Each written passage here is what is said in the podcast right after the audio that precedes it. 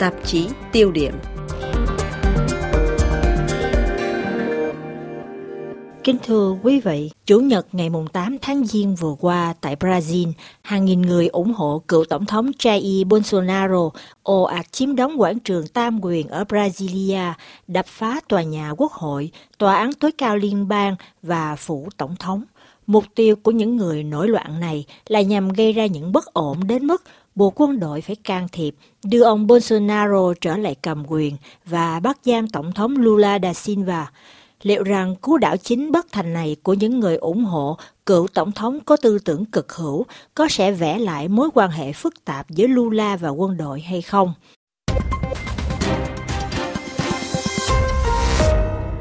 Câu hỏi lớn này được đặt ra sau việc những người nổi loạn cho dăng những khẩu hiệu trên nóc tòa nhà quốc hội đòi quân đội can thiệp để đuổi tên cướp Lula ra khỏi phủ tổng thống, từ ngữ trong nguyên văn. Nhưng vài giờ sau đó, chính những quân nhân mà họ sùng bái đã tóm cổ những người biểu tình và giao nộp cho cảnh sát. Khi tự nhận mình như là những người thuộc phe thiện, họ sững sờ khi bị thẩm vấn, bị khám xét trong một sân tập thể thao và bị đối xử như là những tên tội phạm. Quân đội đã không đáp trả lời kêu gọi của những người nổi loạn và đã chọn trung thành với Tổng thống Lula. Cuộc đảo chính đã không xảy ra như mong muốn của cựu Tổng thống Bolsonaro và những người ủng hộ ông.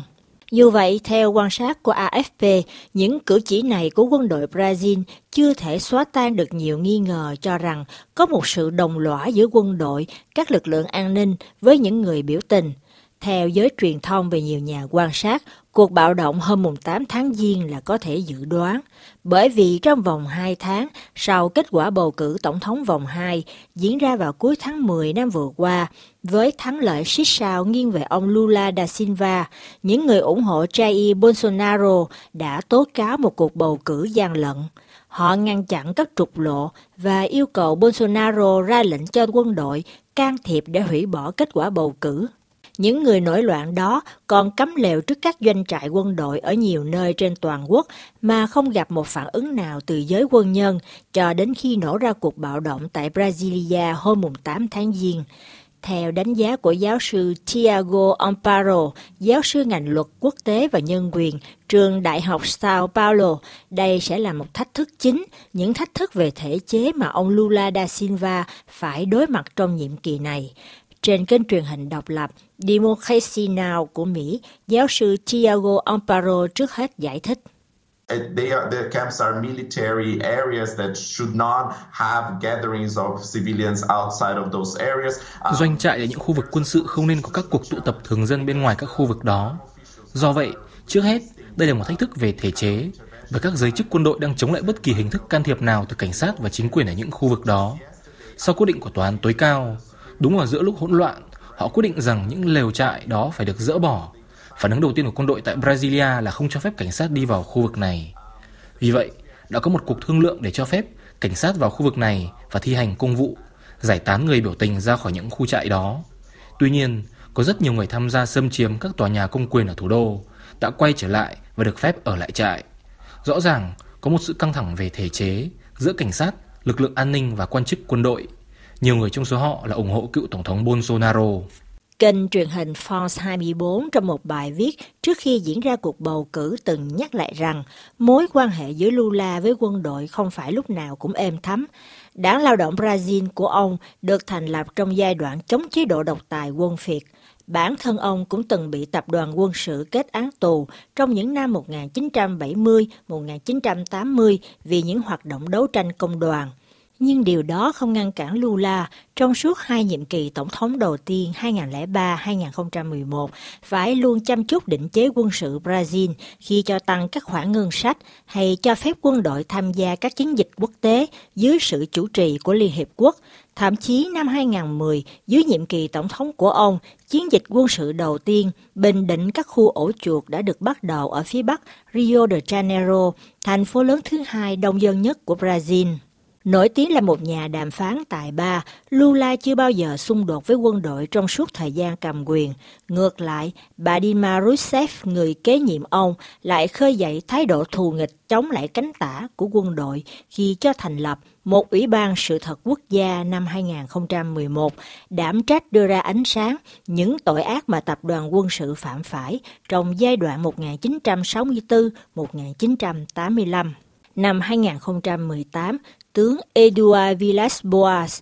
Tổng tư lệnh quân đội trên mạng xã hội Twitter có lời đe dọa nhắm đến tòa án tối cao nếu định chế này không tuyên bố là Lula không đủ tư cách ra tranh cử tổng thống. Một giai đoạn đoạn tuyệt đã xảy ra, Lula yêu cầu quân đội phải tiết chế, không can thiệp vào chính trị, quay trở lại với vai trò hiến định. Ngược lại, người tiền nhiệm ông Jair Bolsonaro, vốn xuất thân là một quân nhân, khi lên cầm quyền năm 2018, đã cho phép những quân nhân rời chính trường kể từ khi chế độ độc tài quân phiệt chấm dứt năm 1985, được trở lại tham gia chính sự. Khoảng 1 phần 3 số bộ trưởng trong chính phủ Bolsonaro là các tướng lĩnh và hơn 6.000 quân nhân được bổ nhiệm vào bộ máy hành chính. Tuy lợi dụng được thắng lợi của ông Bolsonaro để yên vị trong guồng máy quyền lực, nhưng quân đội vẫn duy trì những mối liên hệ có khoảng cách nhất định với cựu tổng thống, nhất là khi Bolsonaro có ý định đình chỉ các định chế,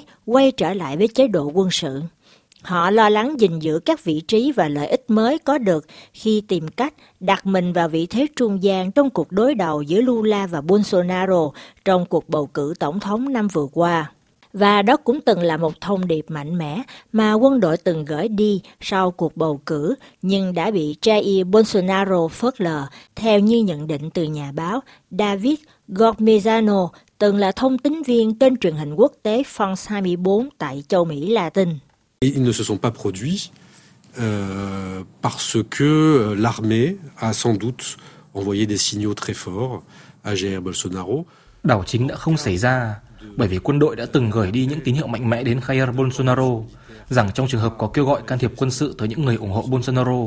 quân đội sẽ không đáp ứng lời kêu gọi đó. Nhiều người cho rằng sự im lặng của ông Bolsonaro trong vòng 48 tiếng sau thất bại bầu cử tổng thống có lẽ là quãng thời gian mà ông ấy tìm cách thương lượng, thăm dò ý định của giới quân nhân xem họ có ủng hộ việc tiến hành đảo chính. Rõ ràng là ông Bolsonaro đã không nhận được phản ứng nào từ phe quân đội, lo gìn giữ những lợi lộc mà họ có được trong suốt nhiệm kỳ Tổng thống Bolsonaro hơn là lao vào một mưu toan đảo chính vốn dĩ không được dung thứ ở Brazil, cũng như là bên ngoài như Hoa Kỳ, châu Âu và nhiều quốc gia khác.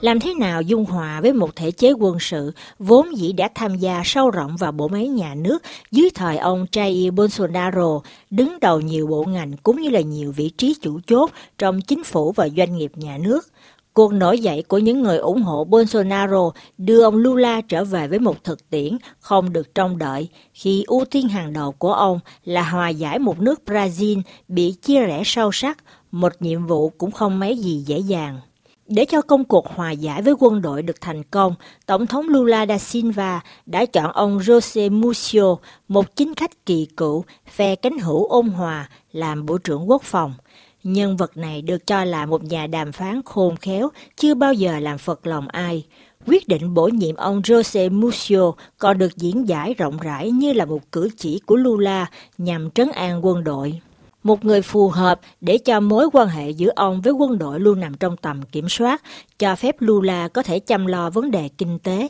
mà không phải bận tâm nhiều về mối quan hệ giữa quân đội và dân sự, chí ít là trong những tháng đầu tiên của nhiệm kỳ, theo như giải thích của nhà chính trị học Olivier Stuanken, quỹ Getulio Vargas tại Sao Paulo.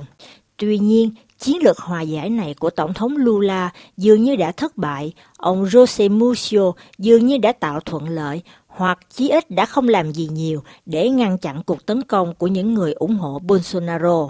Giờ đây câu hỏi đặt ra, sau biến cố này, Lula hay quân đội, vị thế của ai sẽ được củng cố? Trong vấn đề này, có hai xu hướng quan sát đối nghịch nhau. Nhà báo David Gormezano lo lắng cho rằng vai trò của quân đội tại Brazil sẽ còn được củng cố hơn nhiều trước nguy cơ xáo động đời sống chính trị ở Brazil. Les, les militaires ont acquis euh, de nouveaux pouvoirs pendant la présidence de Jair Bolsonaro. Giới quân nhân đã có được nhiều quyền lực mới trong suốt nhiệm kỳ Tổng thống Bolsonaro. Họ từng bị gạt ra bên lề trong đời sống chính trị sau khi chế độ độc tài quân sự chấm dứt. Tuy nhiên, ông Lula có những mối quan hệ thân mật với nhiều lãnh đạo quân đội trong suốt hai nhiệm kỳ Tổng thống trong những năm 2000. Nhưng giờ đây, họ lại có nhiều phát ngôn trong đời sống chính trị những năm gần đây. Quân đội đã có nhiều vị trí mới và hơn bao giờ hết, quân đội sẽ có một vai trò quyết định trong thời gian sắp tới. Bởi vì người ta thấy là an ninh ở Brasilia giờ do quân đội đảm trách với sắc lệnh do chính Tổng thống Lula ban hành tối ngày 8 tháng Giêng. Quân đội kể từ giờ có thể có một vai trò quan trọng hơn những gì họ có dưới thời ông Bolsonaro bởi vì người ta đã yêu cầu chính quân đội để kiểm soát và ngăn chặn những kẻ cực đoan, những người cực kỳ ủng hộ Bolsonaro đang tìm cách đảo lộn trò chơi dân chủ và đương nhiên một lần nữa tìm cách cản trở gây ra những biến loạn mới trong đời sống chính trị Brazil.